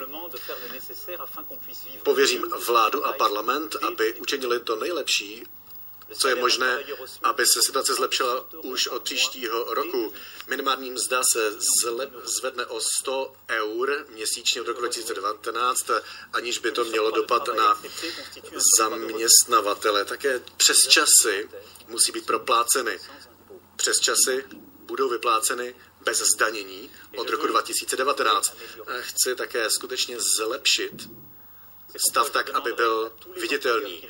A proto se obracím na všechny zaměstnavatele, aby vyplatili prémie, pak, když to budou moci dohodit, dovolit na konci roku a tyto prémie nebudou zdaněny. Důchodci představují důležitou součást našeho národa. Ti, kteří pobírají méně než 2000 eur měsíčně, tak od roku 2019 nebudou tyto důchody předmětem dalších srážek. Ten stav nebyl spravedlivý. Premiér zítra představí své návrhy parlamentu. Ale nesmíme se zastavit zde. Potřebuji, potřebujeme, aby velké firmy, úspěšní podnikatelé nám pomohli našemu národu. Setkám se s nimi příští týden. Vím, že mnozí by chtěli se vrátit k reformě daně z bohatství. 40 let nicméně tato daň existovala a dařilo se nám lépe. Ti nejbohatší odcházeli a naše země byla slabší. Takže to bolo všetko, čo sa týka uh, úryvku z toho prejavu prezidenta Emanuela Macrona, ktorý v tom čase veľmi poctivo a veľmi, povedal by som, až jadrne a otvorene prekladal český prekladateľ priamo z Paríža, zrejme v tej uh, emotívnej nálade, aká tam panovala, potom rozbíjaní výkladov po tých horiacich autách, potom masovom zatýkaní, potom masovom tlčení, hádzaní e, slzného plynu, hádzaní šeličoho možného po tých množstvách zranených, ktorí teda boli v Paríži ako v tejto revolte. A je zaujímavé, že u nás v našich mainstreamoch skoro nikto nereagoval. Boli tam len také nejaké pár sekundové zábery, pár sekundové šoty o tom, že a, že však ako v Paríži sa niečo deje a Macron teda prislúbil niečo a tak ďalej a takéto veci. Neviem, či to tam bolo všetko počuť. Bol to trošku taký môj experiment vzhľadom k tomu teda, že nefungoval ten prenos e, na štúdio Banska Bystrica a ja slubujem, že ho tu mám a že ho nájdete teda, pokiaľ máte chuť si pozrieť vy, čo ste trošku ajťacky schopní, na webovskú stránku ČT24 v nedelu.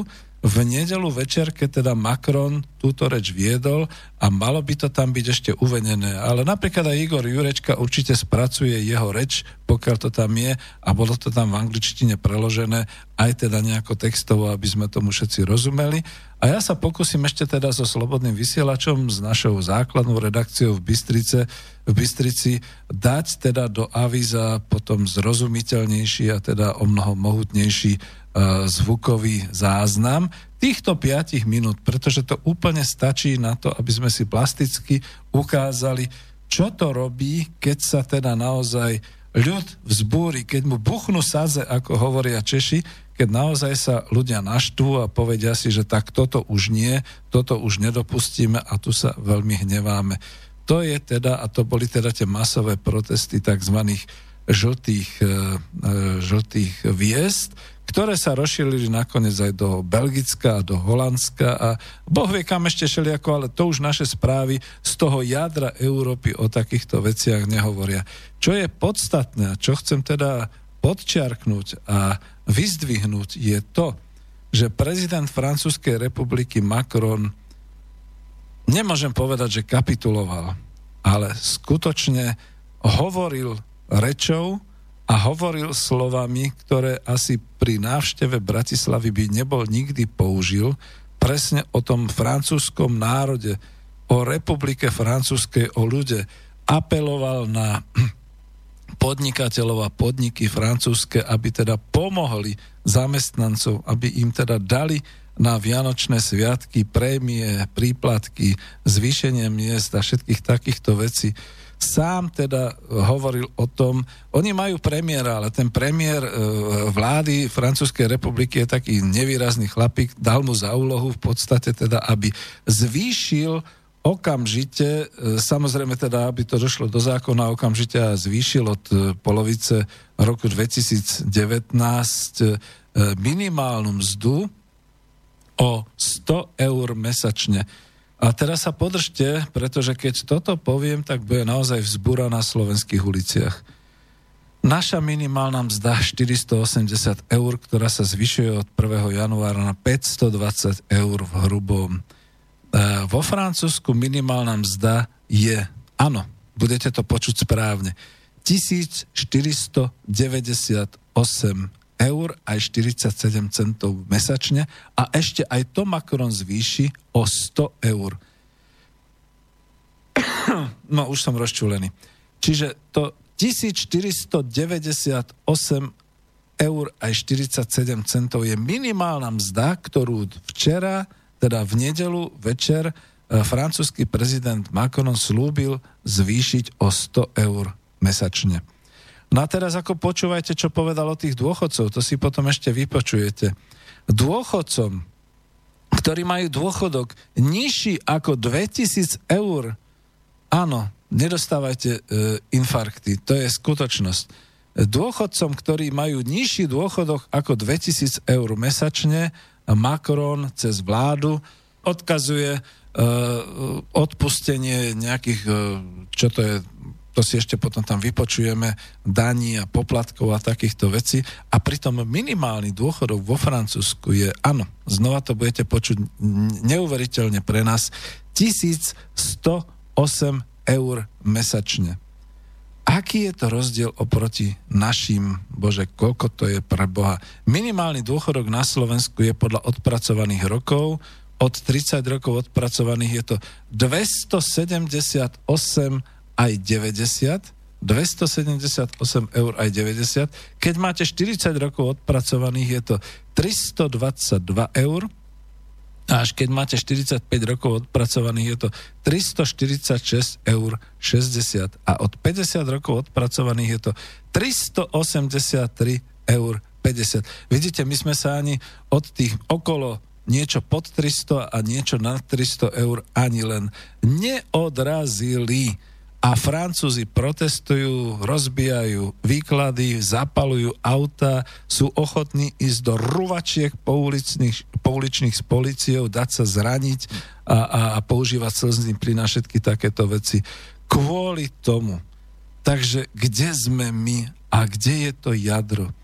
Ono v podstate by človek naozaj na základe toho povedal, áno, chceme do toho jadra. Keď dostaneme tieto príjmy a tieto finančné veci.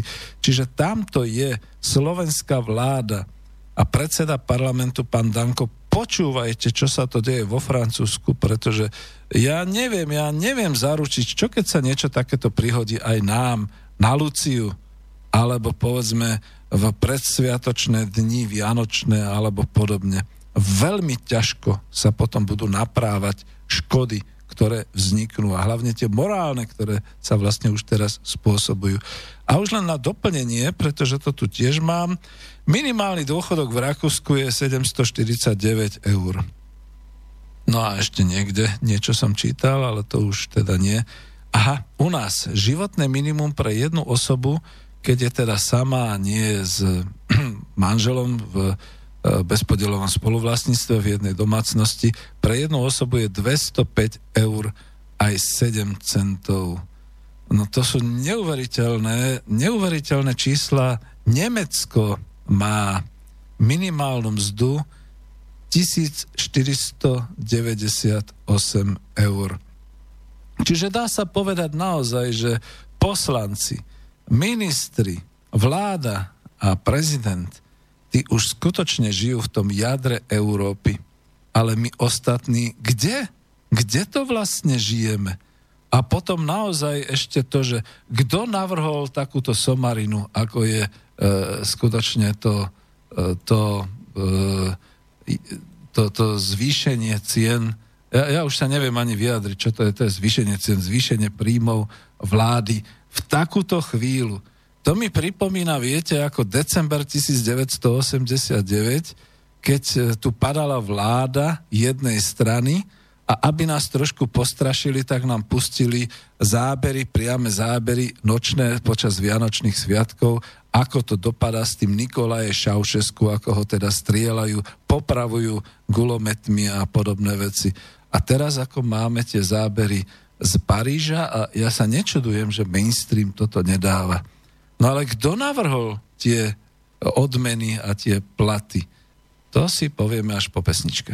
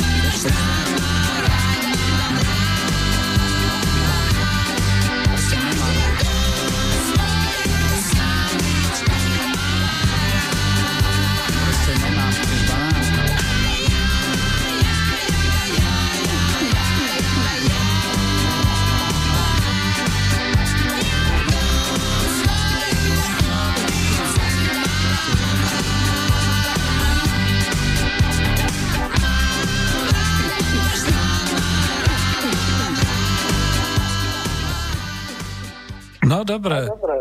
A, už končím, dobre. Takže máme správu, ďakujem veľmi pekne, ktorú teda môžem prečítať a na základe tej správy e, v podstate, no, neviem, čo sa bude diať.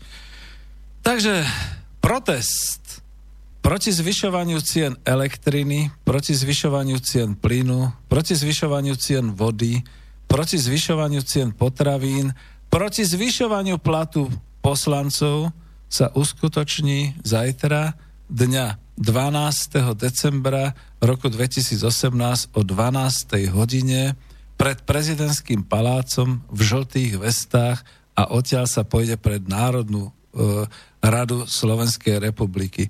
Stačilo pod týmto heslom. Slováci reálne zarábajú o štvrtinu menej, alebo ako to je, štvrtinu viac ako v roku 1989. Takže toľko som mal odkázať, toto je odkázané, e, splnil som si svoju občianskú povinnosť a ideme teda pomaly do záveru. Takže, dobre, no, tak to som zvedavý, no. Kto navrhol v Národnej rade Slovenskej republiky e, počkajte ešte, tu je niečo. Nie. Kto navrhol v, Slo- v Národnej rade Slovenskej republiky to zvýšenie platov?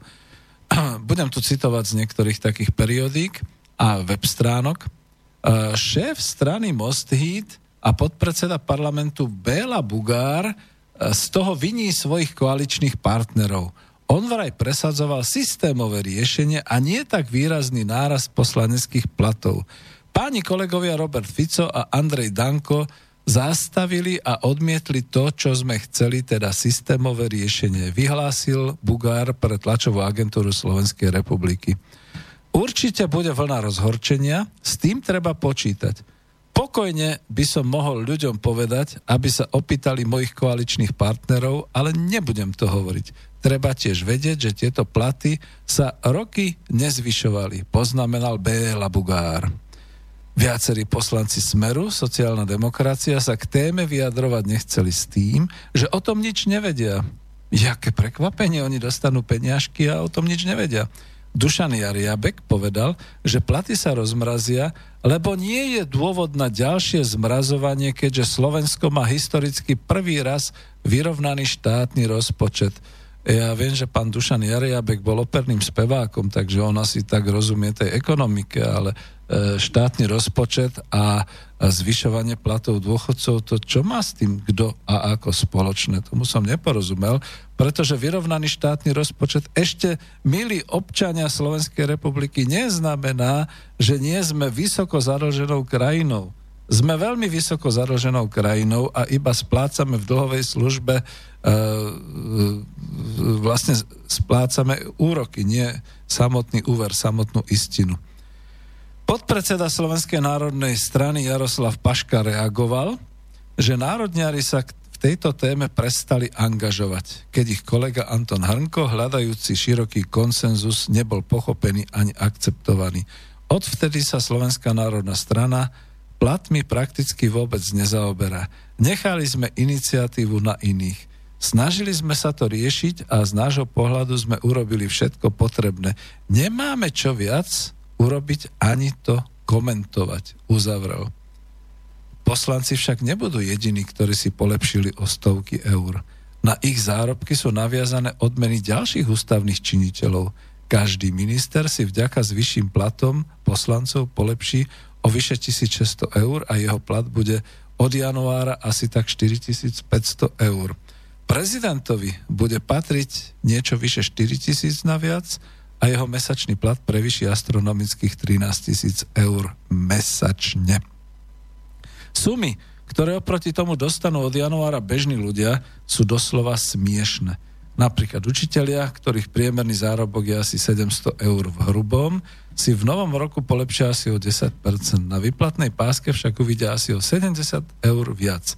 Zamestnanec, ktorý robí minimálnu mzdu, si polepšia o 40 eur. Ešte biednejšie sú na tom penzisti a mamičky s rodičovským príspevkom. To sme už čítali.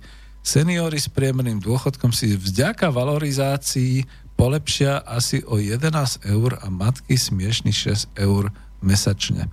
A znova je tam to, že sa nehambia. Poslanci si zvýšili platy až o 1500 eur, bežní ľudia dostanú len drobné. Joj, no ešte, to je, to je zase, to sa opakuje, lebo to je z mnohých článkov to isté. A ešte je tu teda, že zárobky poslancov sa nezvyšujú od roku 2011, keď ich zákonodarcovia zmrazili pre finančnú krízu. Kto bol v roku 2011 vo vláde? Skúste si spomenúť. Každý rok, keď sa schvaloval štátny rozpočet, poslanci rozhodli, že sa ich platy zvyšovať nebudú. Až doteraz, keď už žiadny návrh na zmrazenie poslaneckých platov neprešiel. Ja musím povedať, že kucti slúži napríklad vtedy premiérovi Robertovi Ficovi a všetkým teda, ako čo hovorili, že teda nie a nebudú a pamätám si, keď ešte teda dal uh, hlavu na uh, stôl a teda dal svoju hlavu v sácku s tým, že teda povedal, že iba cez ako nejaké vyslovenie dôvery alebo podobné uh, veci. Plat každého poslanca sa vypočítava ako trojnásobok priemernej mesačnej mzdy na Slovensku za predchádzajúci rok. Keďže platy boli zmrazené od roku 2011, rátalo sa s údajmi z tohto roku. Základný plat poslancov tak dnes je 1961 eur, k tomu im patria paušálne náhrady, spolu s nimi zarábajú poslanci každý mesiac 3346 eur, mimo Bratislavsky 3576. To už sme čítali, to sa opakuje v týchto mnohých článkoch a v mnohých príspevkoch. A idem do záveru už nefunguje, ešte, že aspoň trochu telefon zafungoval, tak máte informáciu o zajtrajšku, o tom, teda nie na Luciu 13., ale 12. 12. o 12. sa bude konať zhromaždenie. Myslím, že to bol od Romana Ruhiga. E, vlastne aj tieto iniciatívy, aj takéto veci. Priemerné zárobky za posledných 8 rokov rástli, rozmrazovanie platov spôsobí, že zákonodarcovia si razom polepšia o astronomické sumy. To už sa opakuje, všetky tieto informácie. Čo chcem ale ako ekonom prizvukovať a povedať? Tak poprvé, e, Zatiaľ sa Európska centrálna banka a teda každá, e, všetci, čo majú euro a teda aj ostatné krajiny, e, strašne starali o to, aby teda z toho marazmu, tej deflácie a toho čudného nejakého ekonomického toho, že sme všetci hromadne, maximálne, e, astronomicky zadlžení a že sa tlačili peniaze, tlačili sa v takých, to už som raz vysvetloval, že teda netlačili sa ako bankovky, ale v podstate sa peniaze posielali komerčným bankám z Európskej centrálnej banky a tie ich teda vo forme úverov a vo forme všetkých takýchto vlastne e, zmluv vytvárali ako fixné, fiktívne, pe, fiktívne peniaze, to znamená, že vy si síce zoberete rýchlu požičku od nejakej firmy, požičkárne a podobne, ale tieto peniaze nie sú ničím kryté, lebo aj tá požičkáreň ich má od komerčnej banky a tá komerčná banka ich má od Európskej centrálnej banky, ktorá takto vytvorila peniaze. Čiže to vôbec nie sú peniaze kryté prácou, zlatom ani ničím iným. Čiže očakáva sa teda veľká bublina a, a Teraz akože sa rozkrutí inflácia, pretože e, v tomto roku už nastala tá radostná chvíľa, keď Európska centrálna banka si vydýchla, že tak a je tu tá jadrová inflácia, jadrová v úvodzovkách, aby ste tomu rozumeli, že to je tá neškodná, tá, ktorú potrebujeme pre zdravý vývoj ekonomiky, ako u teploty ľudského tela, že keď má ľudské telo 35-34 stupňov, to už je nejak málo, to už je človek podchladený. Keď má ale 37,6 a keď sa mu potom zvyšuje tá teplota, to už je zase zvýšená teplota až horúčka, 38-39, a len tých 37,6 je presne tá správna teplota, takže aj tá jadrová inflácia bola definovaná ako 2% maximálne. No ale už je 2,5%. A teraz to začalo, že niektorí ekonómovia, niektorí finanční experti, ktorí vám budú tvrdiť do všetkých tých relácií a do všetkého uh, v mainstreame, že vďaka tomu, že na Slovensku začali nároky na zvyšovanie platov a že už sa ľudia neuspokoja s minimálnom mzdou 480, ale už im e, nechcú ani 500 eurové hrubé platy, ale už snívajú o 900 eurových a o 1000 eurových a podobne, že sa teda rozbieha ticho inflácia lebo to sú zamestnanci a to sú obyčajní ľudia, ktorí budú spôsobovať tú infláciu a prípadne teda naozaj aj to zvyšovanie cien, ktoré postupne príde, aj, aj tie uh, energetické ceny a všetky takéto potravy a tak ďalej. Ale ticho sa nehovorí o tom, že hlavným, hlavnou príčinou zvýšenia inflácie na Slovensku bude trojnásobné zvýšenie platov týchto, týchto poslancov a, a úradníkov a prezidenta a tak ďalej. Prečo? To mi nikto neuverí a ja som rád, že môžem sa slobodne vyjadriť na slobodnom vysielači Banská Bystrica. No prečo myslíte? Nedávno sme mali voľby do všetkých tých obecných parlamentov, do všetkých tých mestských zastupiteľstiev, do všetkého. Títo ľudia práve preberajú svoje funkcie, majú nejaký plat, ale budú si ešte schvalovať platy na budúci rok, ak už si neschvalovali. Uh, sú tam všade primátori, sú tam všade starostovia a tak ďalej. No vláda a parlament národa im dal do rúk vzor, ako to majú robiť že tak dobre, oni nemali zmrazované a, a teda ako platy a tak ďalej, ale však toto budú z našich daní už úplne. A tak mi verte, že na toto vy nesiahnete, to si oni môžu zabezpečiť, takže si zvýšia teraz tiež trojnásobne platy. Veď keď to robí e, poslanec Národnej rady, prečo to nemôže robiť aj poslanec obce alebo poslanec mesta? Keď to robí prezident, keď to robí predseda vlády, keď to robí predseda parlamentu, prečo si ja, obyčajný starosta obce, e, neviem, horné, dolné, obuchovce, alebo ako by som povedal, nemôžem trojnásobne zvýšiť plaček. Tu nie je o to, že som mal zmrazený plat. V tejto chvíli tu ide o to, že ja som prvý raz v takejto funkcii a potrebujem zarobiť, lebo však kvôli tomu som uh, vlastne uh, kandidoval, kvôli tomu som sa stal poslancom, teraz som tu, teraz to potrebujem zvýšiť, ináč by som si na seba ani nevedel zarobiť a tak ďalej. Toto vyvolá tak masovú infláciu, že skutočne predpokladám, ako E, ekonom, ktorý nie je až tak z toho finančného sveta, týchto finančných čísel, ale je z hospodárstva, z hospodárskej oblasti, že tá inflácia poskočí a budeme radi, keď sa zastaví u jednociferného čísla niekde pod 10 a podobne. Takže toto sa môže kľudne stať na Slovensku a ja si myslím, že to už sa rozbieha aj vo Francii, keďže teda tie platy a ceny a všetky tieto veci, to sa rozbieha aj v ďalších európskych krajinách aj v krajinách eurozóny. A ja by som bol veľmi rád, keby mi prišiel pán Marian Vítkovič k tomu povedať svoj názor. To by som úžasne bol spokojný, alebo teda niektorí ďalší z makroekonomov, aby sa takto vyjadrili.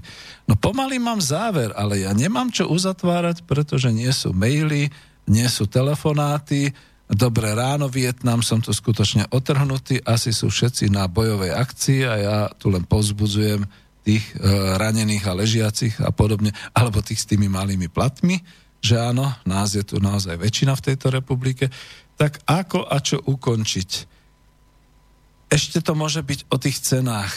Viete, keď sme už teda pripustili, že máme e, v republike, v našom národnom hospodárstve, aj keď to už nie je naše národné hospodárstvo, v našich podnikoch, aj keď to už nie sú slovenské podniky, ale sú to podniky na Slovensku, neviem, koho som tam mal opraviť, pána Pašku alebo niekoho, ktorý hovoril o našich slovenských podnikoch, e, zabudol teda, kto je vlastníkom a tak ďalej. E, keď teda tie ceny sú už naozaj európske, svetové a sú v jadre, napríklad aj ceny energií, podľa toho, ako to vysvetloval aj pán minister Jahná, takže musíme sa prispôsobovať a tak ďalej, tak treba skutočne dorovnať aj príjmy, teda mzdy a príjmy, ktoré majú dôchodcovia a tak ďalej. Viete si predstaviť, že by vznikla u nás taká vzbúra ako vo Francúzsku a že by musel pán premiér uh, slúbiť zvýšenie dôchodkov o 100 eur? Stačilo by nám 100 eur zvýšenie dôchodku, keď my vieme, ako to bolo vo Francúzsku? Čo to tu celý rok handrkovali a vyjednávali a prejednávali tripartita a, a pani Uhlerová ako predstaviteľka odborov, že zvyšovanie minimálnej mzdy a podobné veci. Keď my ideme na 520 a vo Francúzsku nestačí ani tých 1140 a podobne. Ako viete, toto je to, čo človeka môže skutočne ja to poviem, nech si zase pán Emil Polák povie, že som teda vulgárny. Toto môže človeka poriadne nasrať. Takže takto to asi je ku koncu e, naš, nášho programu. Jo a to som ešte chcel, veľmi veľa vecí, dostaneme sa aj na budúce k tomu, že ako je to s tým zamestnávaním cudzincov. Len jednu vetu k tomu, ak si naivne myslí pán doktor politických vied, že cudzinci nám tu budú robiť e, hrubý národný produkt a že budú nám tu robiť spotrebu. Viete, ako sa správajú cudzinci úplne obyčajne a prirodzene? Prídu, súhlasia aj s 500 eurovým platom, pretože 350 eur pošlu domov do Srbska, na Ukrajinu, do Rumunska a podobne a budú tu žiť z tých 150, lebo oni tu budú iba prežívať od smeny do smeny. Iba to je to. A keď tomu neveríte, tak teraz akože naozaj, bez toho, že by som chcel nejako e, nás členiť, že východňari, západňari a podobne, tak sa prídite pozrieť, ako tu v Bratislave žije robotnícka trieda z východu. V prenajatých všelijakých ubytovniach, bytoch, e, s treskami, na večeru a s niečím podobným. Domov si chodia dávať rance raz za týždeň, raz za dva týždňa, aby im to maminy doma oprali a podobné veci. Tu žijú iba preto, aby zarobili. Takisto mladí. Mladým sa v Bratislave žije, ktorí prichádzajú z vidieka, pretože žijú 4 a 5 v jednej izbe v prenájme, Eh, v podstate sa veselia, nič nepotrebujú, nemajú rodiny, nemajú tu byty, nemajú tu prečo vlastne v podstate sa báť o to, že by mali nejaké malé príjmy a podobne. To sa im potom hej žije. A toto všetko príde spolu s týmito cudzími zamestnancami a pracovníkmi. To nebude zvyšovanie nášho národného dôchodku, to nebude zvyšovanie do našich penzijných systémov, ani do, hru, eh, do hrubého domáceho produktu, ani nič takého. No ja sa už musím nejako zastaviť, ešte jednu vetu som chcel ku tým cenám. Na kieho čerta sú nám svetové ceny, pán Jahanátek, keď my si vyrábame elektrickú energiu doma na Slovensku? Na kieho čerta sú nám svetové ceny plynu, keď my v podstate plyn v dlhodobých 5-ročných kontraktoch dovážame, zatiaľ teda z Ruska a aj z iných ďalších krajín, tak neklamte nám, že treba zvyšovať ceny, aj keď len o takéto malé množstva. Neviem sa zastaviť. E, dobre je, že už tu mám záverečnú pesničku a to bude všetko, čo som dnes chcel povedať a pokiaľ to teda prežijem a pokiaľ teda budem ešte redaktorom Slobodného vysielača, tak sa stretneme o týždňa zatiaľ do počutia. Ďakujem, že ste počúvali. Linkujte nás.